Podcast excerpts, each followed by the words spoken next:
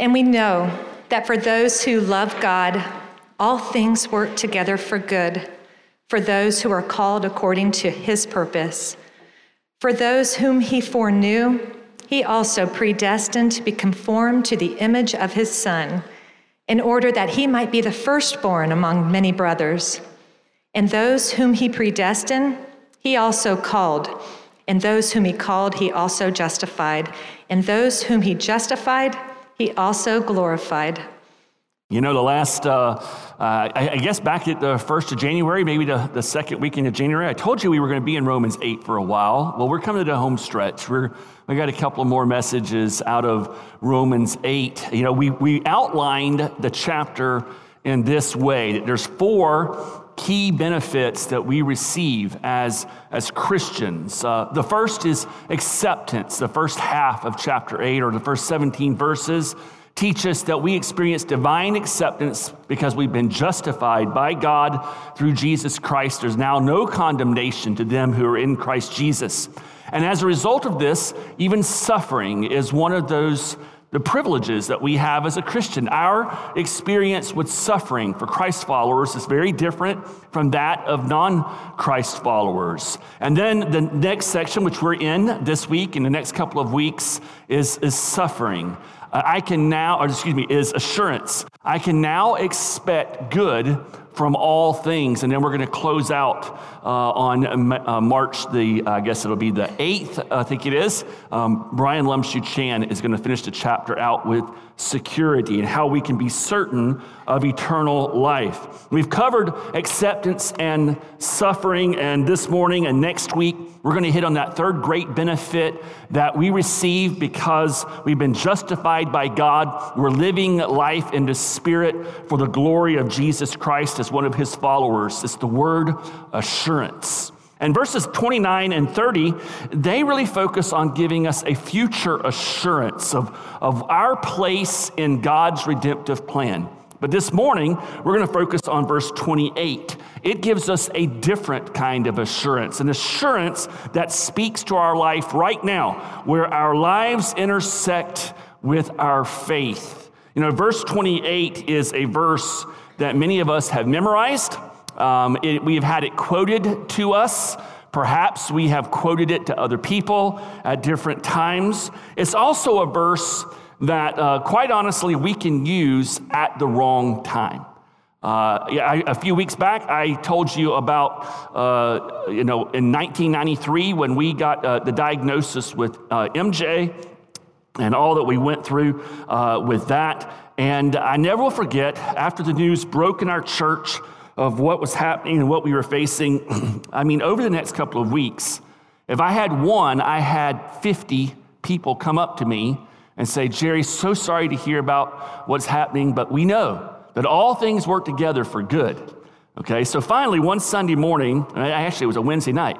A Wednesday night, a guy was coming down the aisle. His name was Cecil Page. Cecil was a great guy. He was a deacon in our church. This was about two weeks or three weeks after uh, the diagnosis and the news broke. And he comes up to me and he starts to open his mouth. And I said, Cecil, if you quote Romans 8 28 to me, I swear before God, I'm going to smack you upside the head. And it was like one of those Hollywood moments. His mouth, but no sound was coming out because he was starting to quote Romans 8 28 to me, right? And I just couldn't handle it anymore. Couldn't stand to hear it. You know, when people are hurting, uh, and they're in pain, there's a time for encouraging them with the truth of Romans 8 28. But it's not typically at the outset or at the beginning of tragic news or when that pain is first being experienced. It, there's an appropriate time, and it takes wisdom to know when to bring this truth back around to someone at the, uh, at the right time, and, and dependence upon the Holy Spirit is important there. But this morning we're going to focus on verse 28. We're not going to focus on timing and when do you tell somebody Romans 8 28 and when you don't. No, we're not going to focus on that. What we're going to focus on, on is what it, does it primarily mean? Because there's a lot of wrong interpretations and applications. So we're going to focus on the primary meaning so that we can understand what it's getting at, and then we'll focus on some applications for our daily life. Uh, let's start right there with how people in, misinterpret it and misapply it. Typically, it happens in one of three ways. For example, you'll hear uh, this verse being applied to everybody and their brother right? And that's not the case at all. This verse is not teaching that all things work together for good for all people, not at all. Um, this verse has natural constraints in it. You know whether this verse applies to you simply by how you answer some basic questions. So, if you want to know, does this verse for me this morning, how would you answer the following? Do you love God? Do you love Jesus? Okay. You say, Oh, I think I do. I don't know. How do I know? The, the answer is real simple. Jesus gives it to us. He says, If you love me, you will keep my commandments. You see, there's a natural constraint, a boundary, a restriction that is put into this verse. It's in those very few words that say it's for those who love God, for those who are called according to his purpose. So, do you love God? Do you love Jesus? Do you desire to follow him, to live for him? Do you have a, a, yearning in your heart to see him glorified? Do you want to obey him? And, and when you don't obey him, are you grief stricken in your soul? Is there a sense of sorrow and conviction when you don't obey? Well, if not, and it's very possible that for some of us here this morning, that's, this isn't the case. And it's important that we're honest with ourselves on this question. If not, I want to encourage you that your starting point is not to claim this promise for yourself. Your starting point is to begin to pray and to ask God to give you a heart that loves Him, that loves His Son, Jesus Christ. This is where it starts for you. And if this, if this is describing you, I want to encourage you. At the close of the service, come see me. Go to our care center over here to my right, and we'll have people there who can talk to you about this. Many of us, however, uh, would probably say, Well, yes, Jerry, I love God, but I don't love Him the way I want to love Him, right? My love is hot and cold and all over the place. And so before we move to the next you know, misunderstanding of this verse, let me just leave you with a, a wisdom nugget from Dr. R.C. Sproul. He's, he writes the whole point of studying scripture is that we might love God more. The better we know him, the easier it is for our hearts to be inflamed with affection for him. It is difficult, nay, impossible, to love an unknown quantity. If you find yourself and your, your love for God waxing cold, then start with what does your personal worship look like? Are you spending time in the Word studying? Are you praying? Is the only time you sing to the Father on Sunday morning? Is the only time you really look at the Scriptures on Sunday morning? If so, your love is going to be all over the place. If you want to see it growing and thriving, study and pray and worship Monday to Saturday, not just on Sunday. So, this verse is not for everybody. This verse is also not teaching, uh, so this verse is also not saying that all things are good. Sin is not good. Disease and death is not good. Being the victim of a crime is not good. It's not pleasant. This verse is not uh, encouraging Christians to have some idealistic Pollyanna view of the world where we call evil good or something that is tragic and painful, oh, well, that's not really what it is. There's something else. No, there is evil and there is pain and there is tragedy and there is suffering in this world. And this verse is not asking us as Christians to deny it. This verse is actually asking us to be very realistic about it and how we deal with it. And thirdly, this verse is not assuring us that the good God works in us is materialistic. I think Romans 8:28 and Jeremiah 29:11 are two of the most abused, misinterpreted, misapplied verses in evangelical Christianity, and I blame prosperity preachers for it. Uh, Jeremiah 29 11 is the verse that says, You know, I know the plans that I have for you, God saith.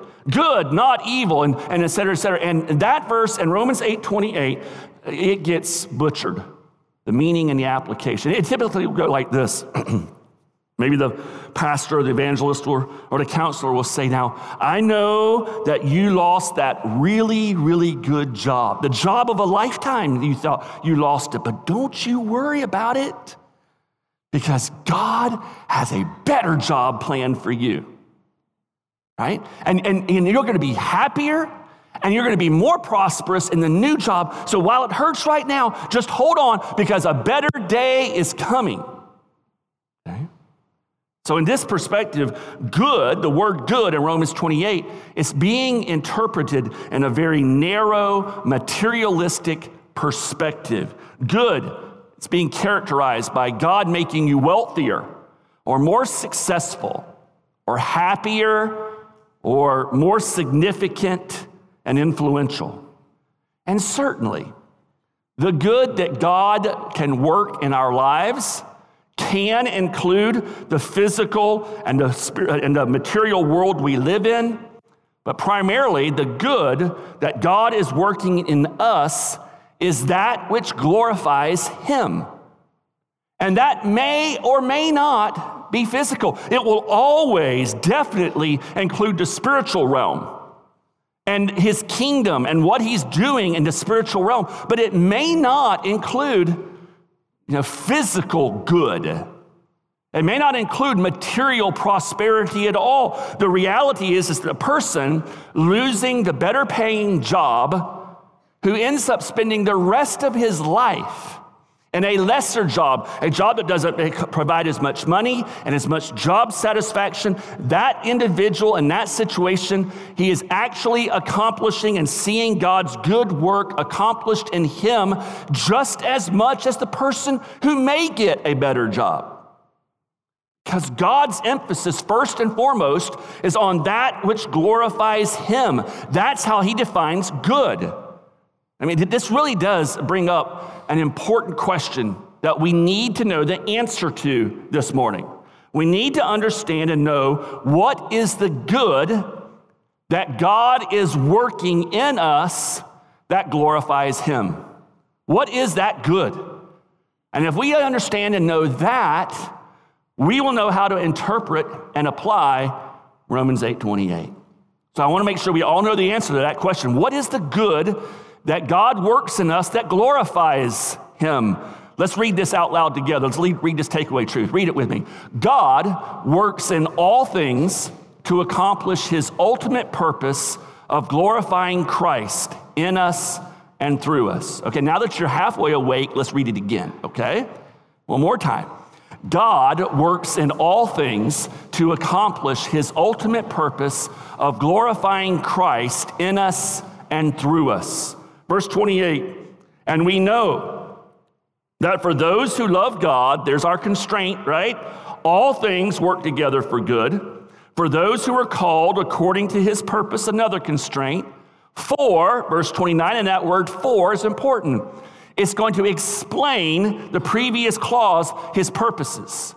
For, those whom he foreknew, he also predestined to be conformed to the image of his son, in order that he might be the firstborn among many brothers. Did you, did you catch the, that last clause? Go back and look at that last clause. Maybe underline that last clause.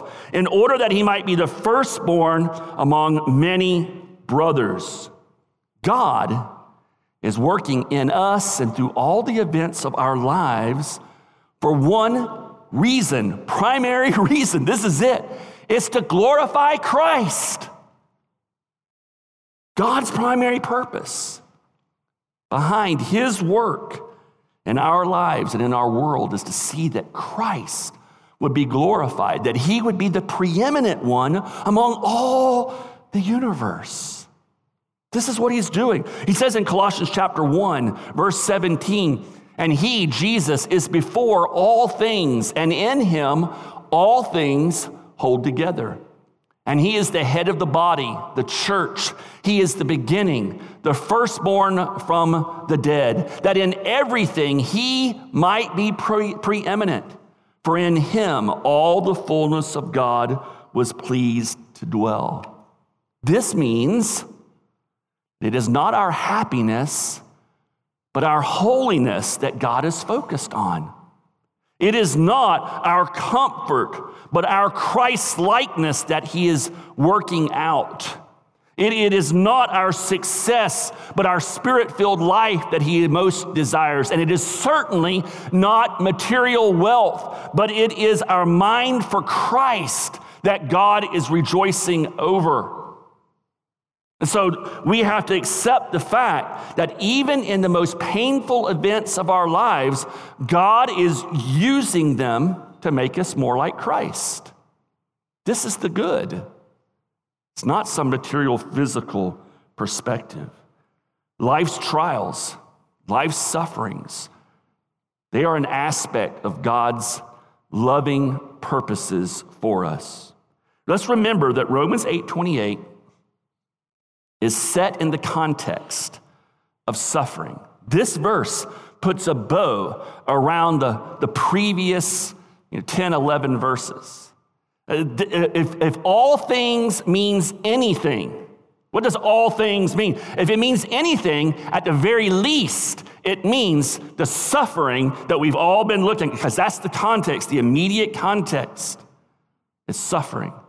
Does this mean that God doesn't work in things that aren't? No, He works in everything, but at the very least, the point that Paul is making here, because he's talking about suffering, is that in our suffering, God is at work and he's going to bring about good, and that good glorifies Christ. From our early example, why would God not give one of his children a better job that pays more is more satisfying and instead have him work in a, a lesser job? Why would he not permit him more wealth and prosperity? How is that good? Because he knows better than we do what will impede and interfere with our holiness. He knows what will serve as an obstacle to us being conformed to the image of Christ. He knows that for some of us, more material wealth just means that we rely upon Christ less. That we end up worshiping things and trusting in things other than His Son. And so God is much more concerned with our minds being focused on Christ than He is our material wealth. He's much more concerned with our holiness than He is with our happiness. He knows because He's omniscient what those things are that we will look to for security and comfort and significance. He knows those things that we will idolize and give our hearts to instead of Jesus Christ. And He will interfere and impede and move so that we are focused on what is actually good. Oh, this brings the most important question of the morning. This is the truth, right? The truth is this God, in verse 28, God works in all things to accomplish his ultimate purpose of glorifying Christ in us and through us. Now, the most important question of the morning, right? It's the most important question, really, of almost every Sunday morning. What's the question? So what? Say it with me. So what? Right? I mean, we need to always ask, so what? How does this truth apply to our everyday lives? I want to give you several applications this morning. First, our sins and the sins of others are not the final verdict of our lives. Our sins and the sins of others that are committed against us are not the final verdict of our lives. There's a, there's a great story in the book of Genesis. It's the story of Joseph. Most of you know it, but maybe some of you don't. So I want to just get, hit the high points. Joseph was one of the 12 sons of the patriarch Jacob. He was the most loved of all the sons, even though at the time he was the youngest. He had ended up with a younger brother, Benjamin. His brothers were jealous, and so one day they conked him over the head and they sold him into slavery, and he ultimately ends up in Egypt as a slave in a very influential man's house. He rises to the top of responsibility in that home, and what happens there? He again is sinned against. Just like his brothers conked him and sold him into slavery, now Potiphar's wife lies about him, and he ends up spending time for several years in a horrible prison. Ultimately, he gets out of that prison. He's promoted through the ranks. He becomes one of the highest governing officials in the land of Egypt. And one day, God gives him a dream, right? The dream is you're going to have seven years of great crops and harvest, but then it's will be seven years of famine. And so he leads the nation of Israel in a massive savings program, and they put away food. And when the famine hits, it strikes the Middle East. And one day, as here he is at the top of the governmental power in Egypt, his brothers, who now don't recognize him because it's been decades, they come before him and they want food, and he recognizes them. They don't recognize him. He puts them, you know, he gets a little payback, which is kind of justifiable, but not too bad, right? He puts them through the wringer a little bit, worries them up, and finally he reveals himself.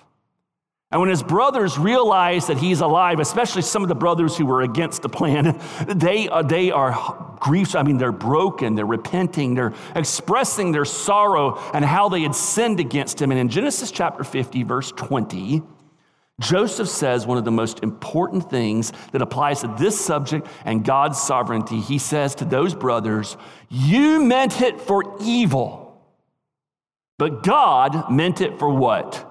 Good.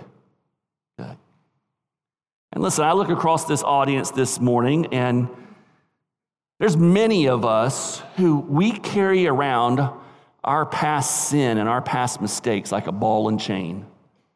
And it holds us back and it weighs us down, and we never experience all the joy of our salvation because we're letting ourselves be defined by past failures and sin.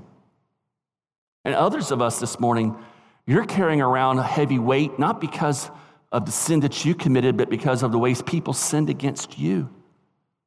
And this has so affected your life and wounded you and hurt you. The, the, the impact of this has just got tendrils everywhere.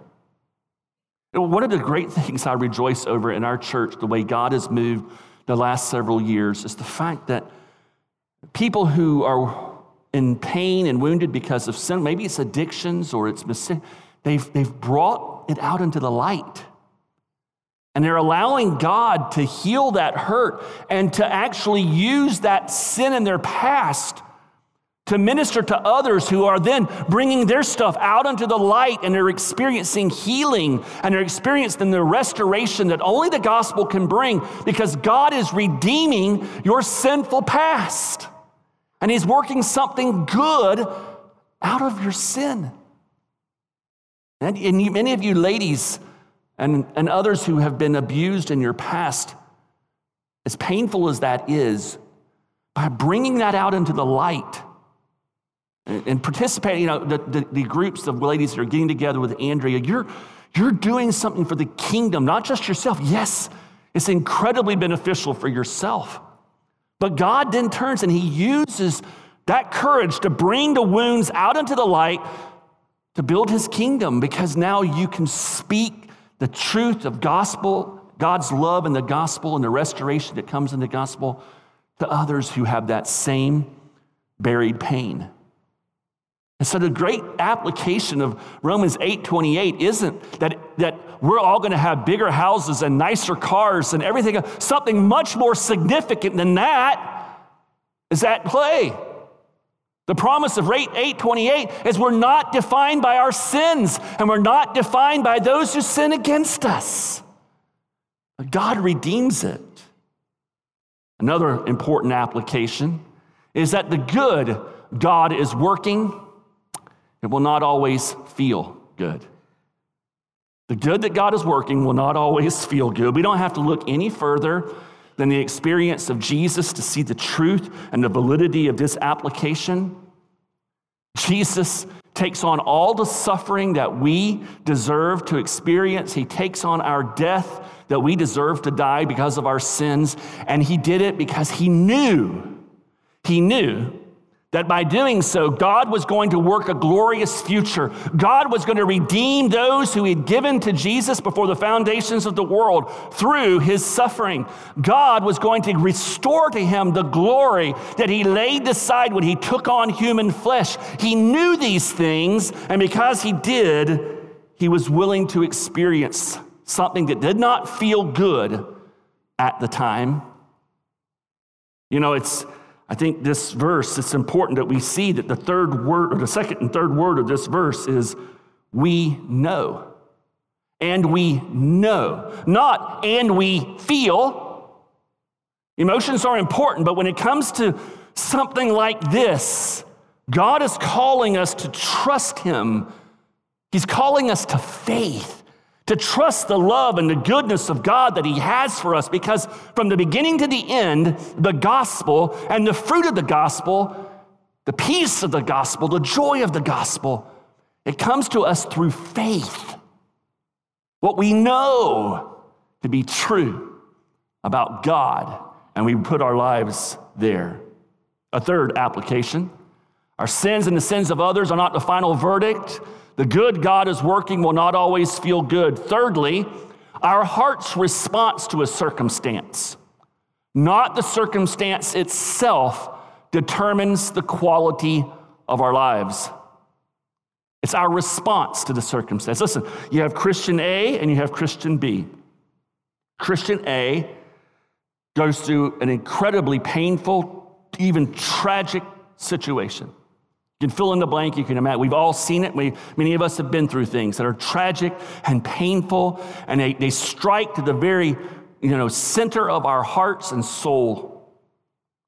And, and Christian A, their life becomes a disaster.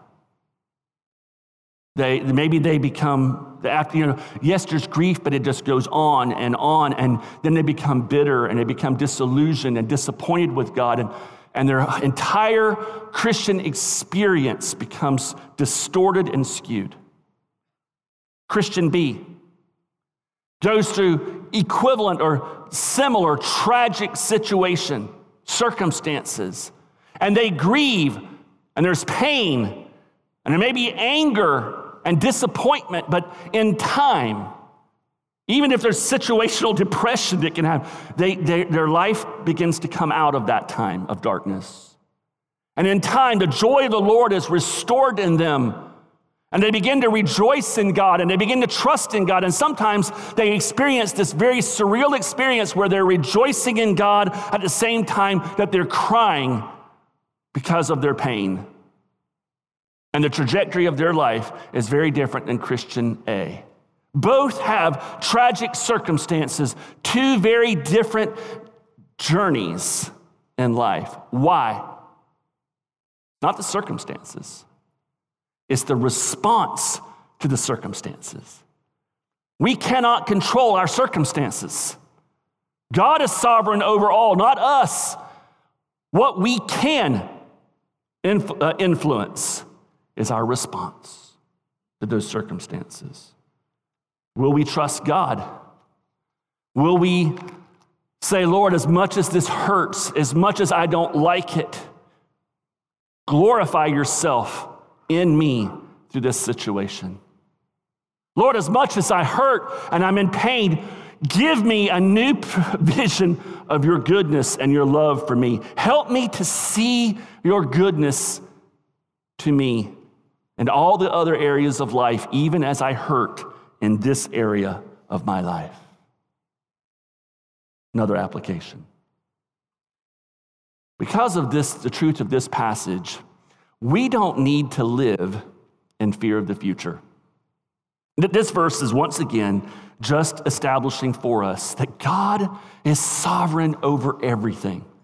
And, and we may experience difficult times, including suffering, but his plan for us is to take takes these life events into account. His plan takes these things and he knows they're coming. And as we said a couple of weeks ago, he's working and he's guiding and his providential care is in place. And for the children of God, there are absolutely no accidents and no coincidences. Mean, if even the dice are being taken care of under the, the providential care of God, how much more are our lives?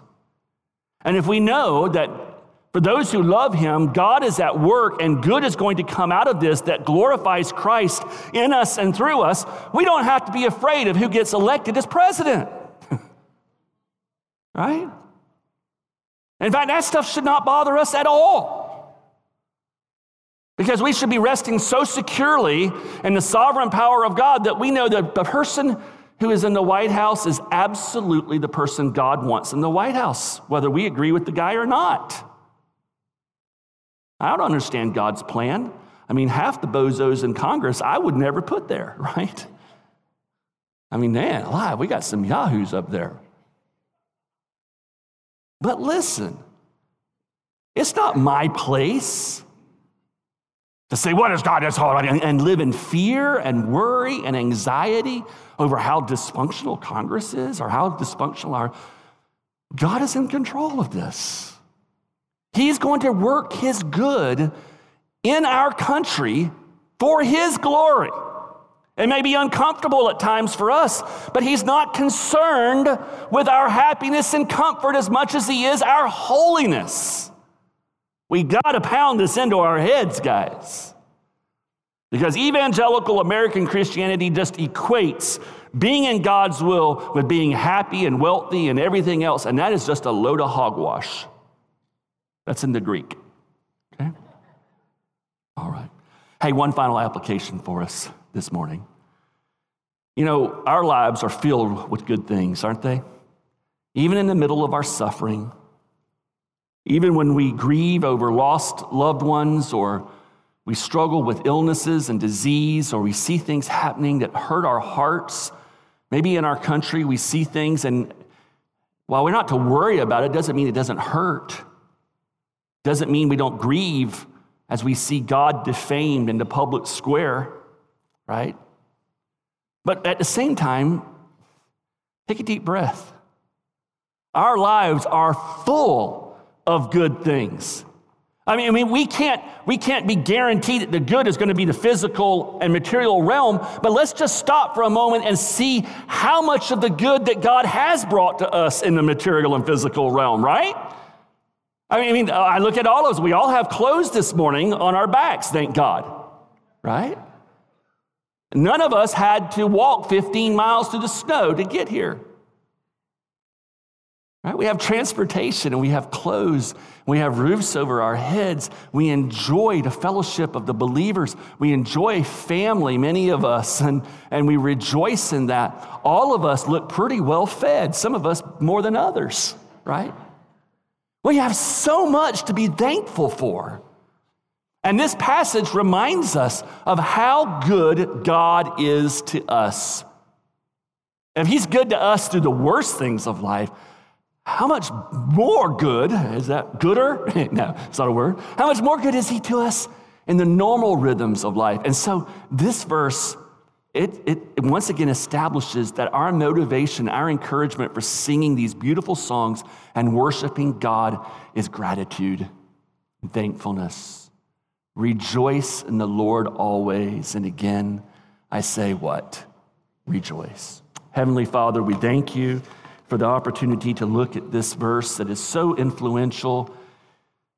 So many of us know it and we've quoted it and we've had it quoted to us, but God, help us to understand the truth of it and rest in that truth and have it applied into the everyday rhythms. Lord, this week we're going to be tempted to worry and be anxious Help us to rest in the truth of Romans 8 28. To feel secure and know that we are exactly where you want us. We will experience nothing in our lives that is outside your divine will. And that ultimately, no matter if it's a good experience or bad, you're going to use it to glorify Christ in us and through us. And Lord, that is our prayer as a church. We want to be a church that glorifies you, that you work through and you manifest your beauty, your power, your deity, your love into this community through us. May we be that kind of church, and may you do that in us as your brothers and sisters, Lord Jesus. In your name we pray. Amen.